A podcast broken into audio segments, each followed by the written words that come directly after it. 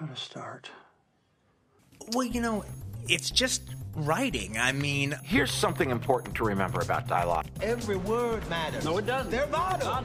I want to go to this place that I think it needs to go to. The only thing that counts is what you see on the screen. I will write like four, five, six hours a day.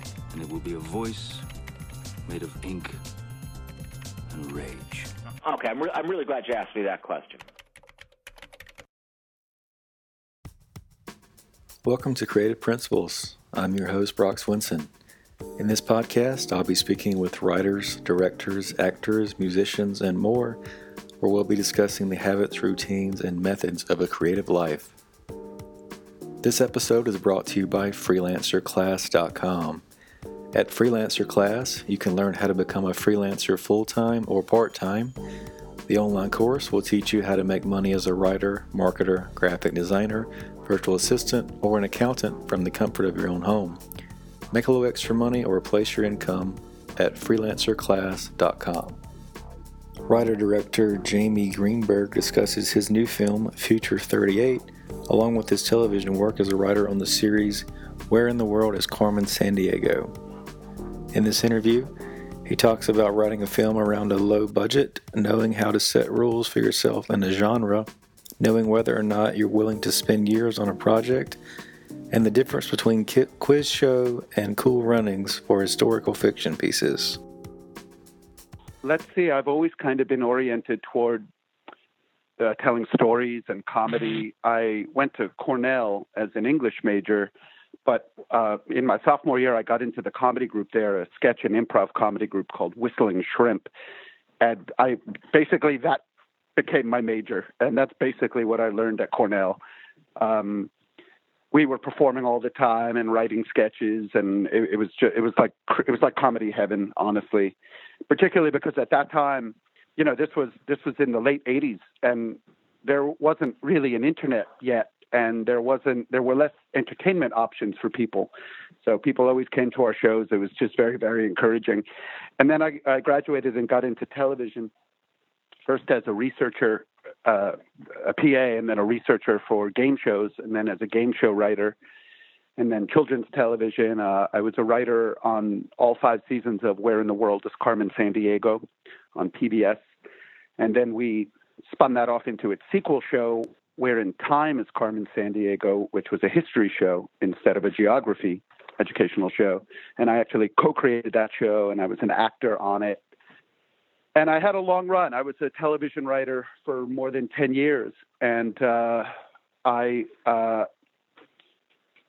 I, you know, television, of course, is very commercial, and there's many, many limitations. And I started to chafe at that, and I became interested in making short films, which I really didn't know how to do because I had never studied. I had taken one class at Cornell. I had never really studied it, and so I just started doing it, and I made a number of short films.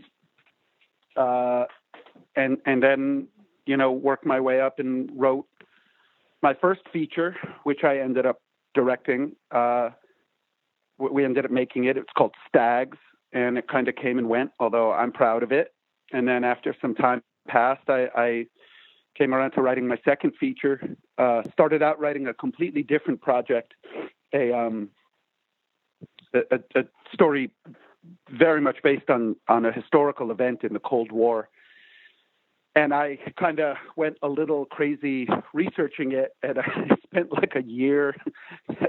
went to the Library of Congress and I bought all these books and immersed myself to the point that I was very efficiently paralyzed and couldn't couldn't see the forest for the trees at all. And I had all these yellow pads, as every writer does, I guess. I had all these legal pads filled with psycho scribblings and stuff and fi- I, re- I remember very distinctly. In fact, I noted down the day. Uh, there was a time when I just said, "There's got to be an easier way. This is wrecking my head," and I put that yellow pad away and pulled out a fresh yellow pad, and I said, "What would be fun and light to write and not not just torture?" And I said, "Time travel, of course, because everybody, every every happy nerd likes time travel." And, then that's kind of where it came from. And I, I said, wouldn't it be fun to make a movie about traveling to the future? But my plan even then was to find a way to make the movie. And I knew, of course, that my funds would be very, very limited.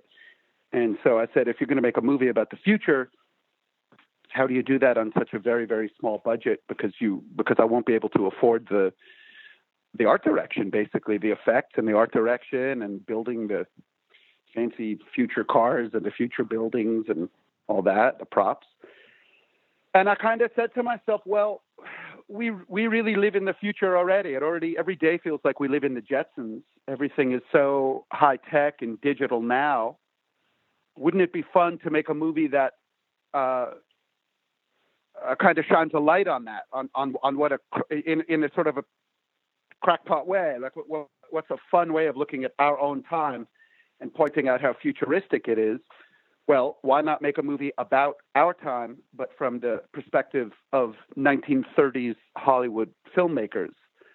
And so that's where the idea, you know, that was the, the genesis of it. So, okay, so I'll make a movie that, you know, purportedly is a movie from 1938 in which those golden age Hollywood filmmakers tried to imagine what our time might be mm. like and then have some fun with you know they, they got some stuff humorously just right and of course some stuff really wrong and just play around with that dynamic. That's kind of where it came from.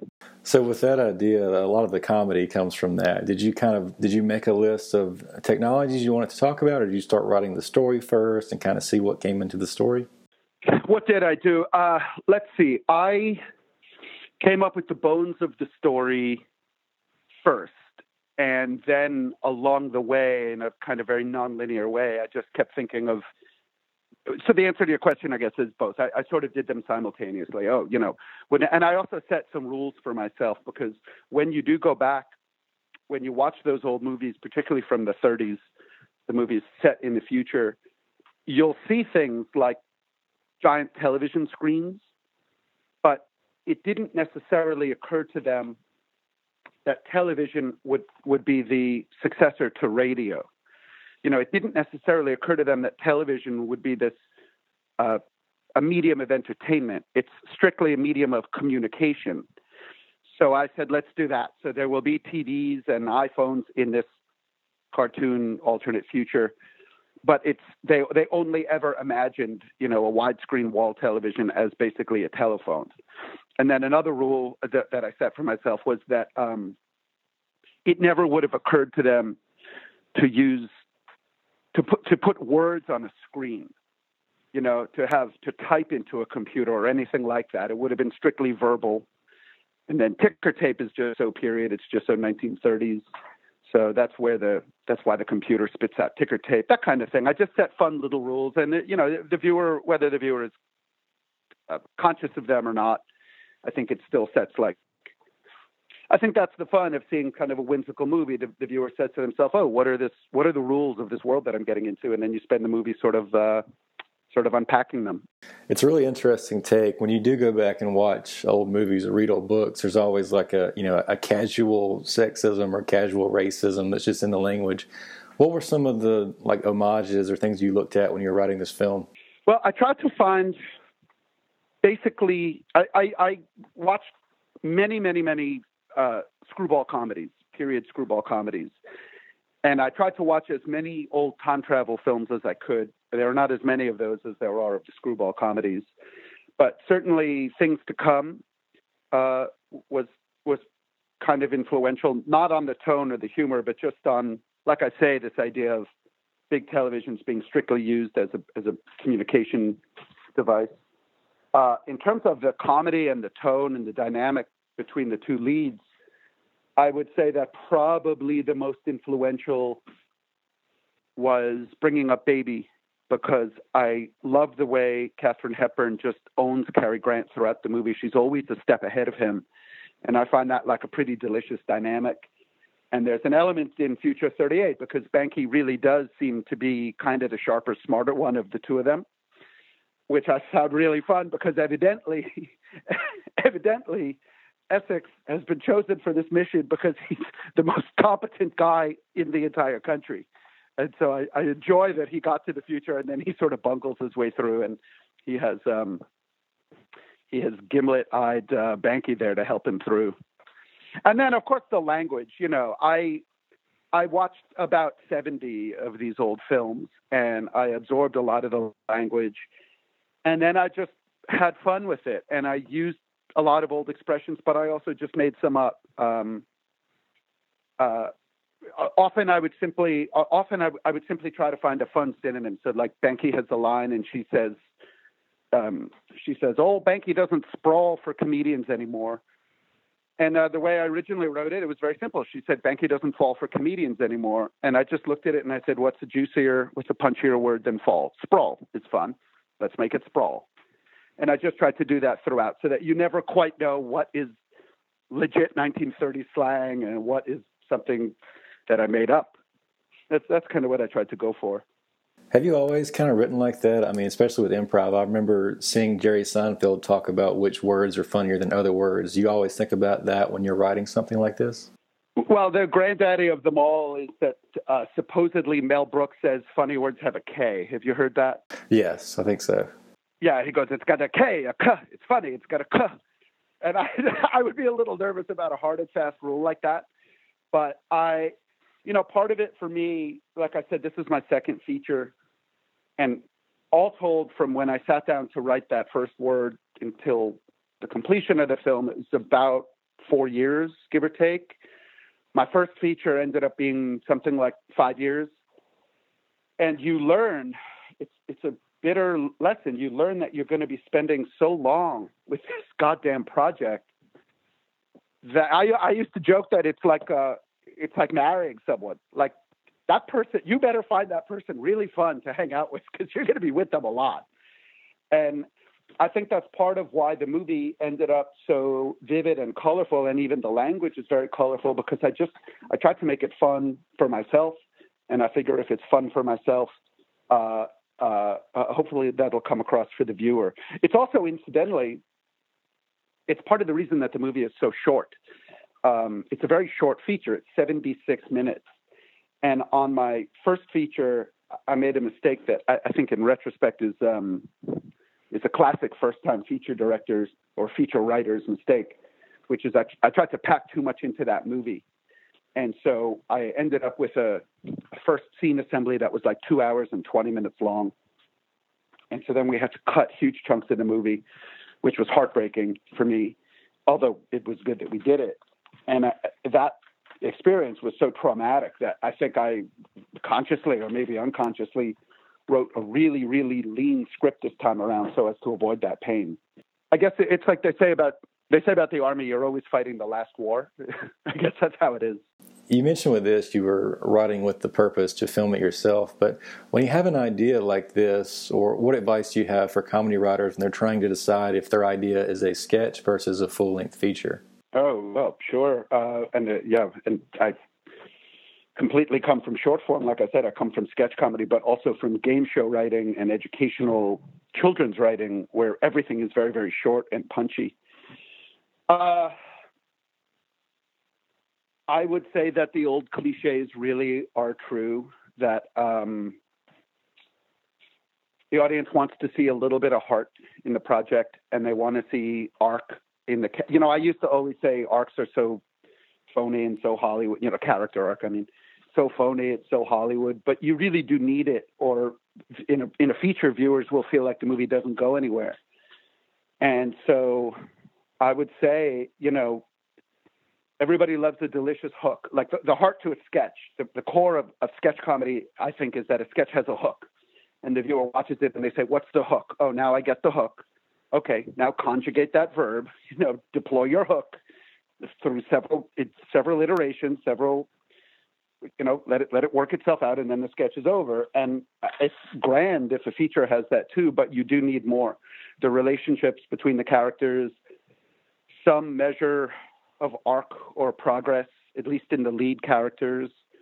Those are the things that I would look for, I guess. And then again, as I said, if a person is really considering writing a feature script or even writing it and then directing it and getting it made, you got to ask yourself if you're going to be happy spending months or years with this project. Um, you, you mentioned kind of getting lost in the research with a different project.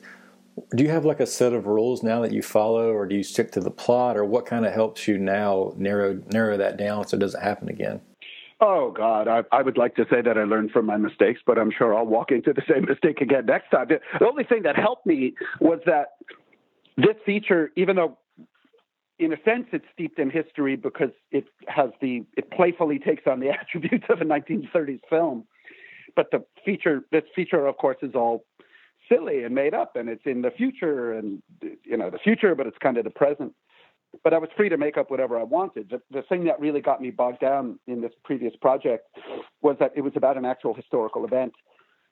And i found my i remember I, was sort of my my conundrum was i said well if you look at movies based on real life events on the one hand you have like um uh let's say, a quiz show about, about the 1950s game show scandals, where, or, or, or an even better one, um, Good Night and Good Luck, about uh, about uh, Edward R. Murrow uh, and, and, the, and the McCarthy situation, and it, I don't know for sure, but it feels like it's extremely historical. You feel like it's all very grounded, very researched, very accurate. Then at the other end of the spectrum, this was my comparison that I always used to put forward to myself. The other end of the spectrum, you have Cool Runnings. Do you remember that movie about the Jamaican bobsled? And as far as I know, the only tether to reality there was that there really was a Jamaican bobsled team in the Olympics, and everybody found that really interesting and surprising. And then that was that. Like, I don't think the real Jamaican bobsled team won any kind of medal or anything and so they, you know, they just said, well, here's a real life event, and now we're going to completely freelance and make the rest of it up. And God bless them for that. And I looked at those two movies as like the two different poles, and I couldn't decide where on that continuum I wanted to land. Um, so that really was what messed me up. But you know, it's funny. It gets back to your previous question about whether your idea has enough in it for a feature. I think the the the core of my issue was that I was immersing myself in the research, and I didn't really come up with a compelling main character and uh, the you know what what what uh, challenge what task does this character have to overcome or what plight do they find themselves in i did i was so blinded by all the research that i didn't that stuff didn't come naturally to me on that particular project um, whereas here it almost kind of wrote itself you know you say okay well the character has 12 hours in this future world and it's a screwball comedy, so there needs to be a beautiful woman, and they need to have sparks between them, and go, you know. Uh, and he has a mission, so that's one arc. And then also, how is he going to address the fact that he only has 12 hours in this world with this perfect, beautiful woman that he's met? How's that going to be addressed? So some of the, you know, some of the challenges were a little bit built in. It sounds like, in a way, almost the limitations may have helped you kind of get through it faster, I guess, or write it down faster? Well, look, as the saying goes, creativity thrives on limitations, you know.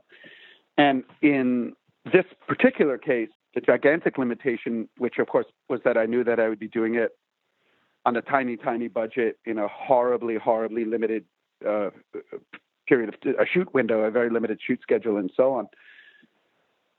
You know, uh, if if people enjoy the fact that the movie looks kind of like a 1930s B movie. And if they enjoy the fact that um, it's this future, but really like all the props and the, the clothing is all basically pretty modern. And if they enjoy the fact that the special effects and the high tech future technology are not impressive at all, well, then they're enjoying a limitation because those all came from the fact that I simply knew that I wouldn't have enough money to do a proper mainstream future movie, you know? Uh, I would also say, you know, really, I think if people enjoy the movie, it's because the two leads did such a magnificent job. Um, uh, Betty Gilpin and Nick Westrate. And this movie, we shot it in 15 days in the New York summer in this studio that it wasn't really a studio, it really was a converted, um, uh, I think it was a taxi garage years ago. And then they sort of converted it into like a raw empty space that can be used as a studio. And there was no air conditioning and there was no nothing. And it was a very very rough shoot. And you know the, the schedules were insane and betty and nick were able with, you know through all that were able to focus and bring this intelligence and humor and magic and a little bit of pathos to their characters, and uh, you know that's that's really what the movie rides along on. Um, so I was very fortunate to have them as the two leads. How did they kind of get involved, and also how did the first scene come about with uh, Neil deGrasse Tyson as well? Sure. Um, no, none of them, none of them actually came into the movie through the traditional casting process. Uh, with Betty, we had gone to her agency and you know said, "Here's the project. Who, what, what, you know, what prominent, talented actresses do you have who you think who you think might fit?" And um, Betty really liked the script. At that time, she was just coming off of being a regular on Nurse Jackie, the Edie Falco nursing show on Showtime.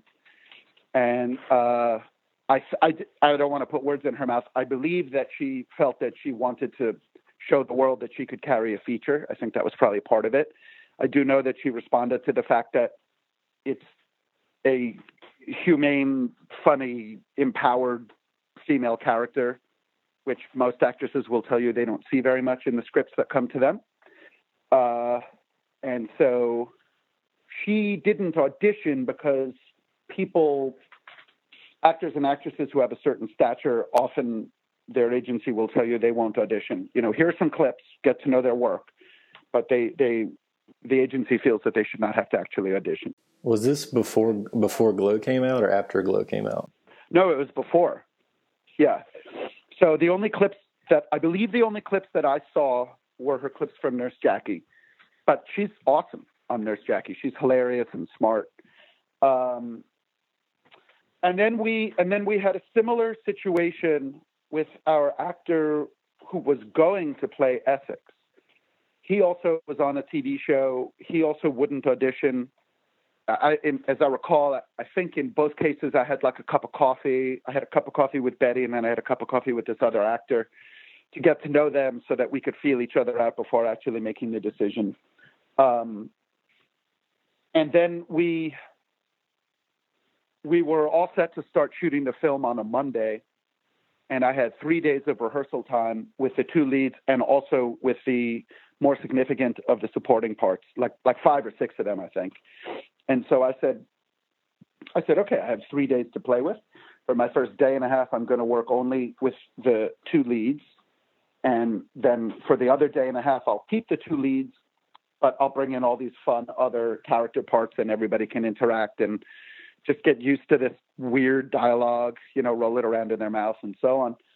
And it all seemed to go fine.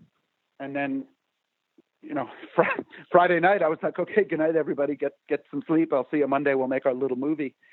And then that night, I got a panicky call from our casting director saying that that actor who was slated to play Essex was pulling out of the film. And I said, why? I, I got along well with him. He did, we, he didn't have any beef with me. And she said, no, he thinks that all the other actors there were better than him. Well, And he thinks he's not going to look good. Isn't that incredible?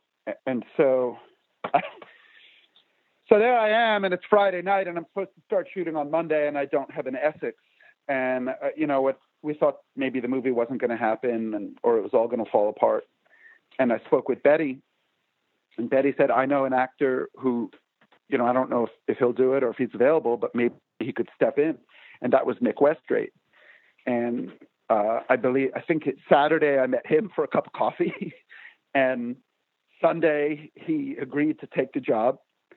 And I said to him, You know, we're slated to start shooting tomorrow, Monday, but you are just getting the script. You're, you're just brand new to this project. Uh, how long do you need us to postpone? And he said, If you give me one extra day to learn the script, if you start Tuesday morning instead of Monday, I'm the guy. And that's what we did. And he and he's just so great at it. And now, you know, in retrospect, I'm so glad that this all happened because I couldn't possibly imagine a better Essex than him. But uh, but it was uh, terrible at the time. So that's how I got those two. Uh, let's see. Okay, Neil deGrasse Tyson. Uh, we had a connection through Neil because uh, Robert Miller, the wonderful, wonderful musician who composed and recorded the score of the film, has worked with Neil deGrasse Tyson through work at the uh, the planetarium here in New York. We have the Museum of Natural History, and and that has a this famous planetarium that's connected to it, where they have these big space shows and stuff. And Neil deGrasse Tyson runs the planetarium, and they have these, you know, every year or something they change the they changed the big planetarium show, and Neil deGrasse Tyson. Um, uh, records the voiceover. He probably writes it, for all I know, but I know that he he does the voiceover of the planetarium show. And the guy doing the music for Robert Miller, doing the music for the film, also does the music for the planetarium shows. So he happened to have this connection with Neil deGrasse Tyson. And he said, I don't know, maybe, you know, I could try to get the script to him. Maybe he would respond because it's about science, although in the most goofy, playful way ever. And after a great deal of communication attempts and scheduling issues, because he's a very busy, very important man, we finally made it happen. And you know, the, the funny thing here, of course, is that we shot the film having no idea who would end up doing the introduction. And for that matter, we also didn't know who would play Mabel, the operator, because the operator only ever appears composited into a television on the wall or a, uh, a mobile phone, an iPhone in someone's hand. And so that means that on the set, of course, they, they don't need to be there because they're going to be put in later in editing. Um, so we shot the whole film not knowing that that was going to end up being Sean Young. And there again, through a fun connection, basically, we lucked out, and somebody in the production had a personal connection with Sean Young from having worked with her before. And so, months and months and months after we filmed the main film, uh, uh, we we spent an afternoon with Sean Young and filmed her against a green screen background. And then months after that, we uh, we got that theater with, that we filmed uh, uh, Neil deGrasse Tyson in and filmed him. He's a wonderful man, by the way. He's really, really cool and fun and easygoing. I definitely it really helped. I mean, just having that opening really set up the film. You know, it's it's it's kind of a. I mean, seeing the trailer reminded me of like Mystery Science Theater a little bit, but you're you're in the in on the action versus watching, you know, the story. Mm-hmm. Um, but I really enjoyed the film. Is there anything else you would like to add that we haven't already discussed? Uh, well, uh, the movie is uh, pre-orders are open already uh, as of yesterday. The pre-orders went up on iTunes, and the movie will kind of officially hit the world on January second. It's going to be on iTunes then. It's also going to be coming up on Netflix and uh, uh, Amazon, I believe, and so on. So, needless to say, I would encourage people to watch the film. It's a little, little low budget indie film, and films like this need all the love that they can get. You know, nowadays, Hollywood is really all about the, the big budget films and the sequels and stuff and the franchises. And so, I always encourage people to support little scrappy indies like this, whether it's mine or otherwise. So, I'd certainly say that. And uh, I hope that this movie sparks a little enthusiasm on the uh, uh, for the beautiful old screwball comedies of the 30s and 40s. They're they're they're still magic to this day to go back and watch them. And uh, you know, this movie's kind of a little bit of a Valentine to those films. So I hope people take it in that spirit. Thank you so much for tuning into the show. Before you leave, don't forget to sign up for the newsletter to get your free download of the ebook how Hollywood Screenwriters Annihilate Writer's Block, which includes advice from writers such as Aaron Sorkin, William Monahan, and Cary Fukunaga. The newsletter will also keep you up to date on future episodes, new articles, and more. Sign up at brockswinson.com. B R O C K S W I N S O N.com.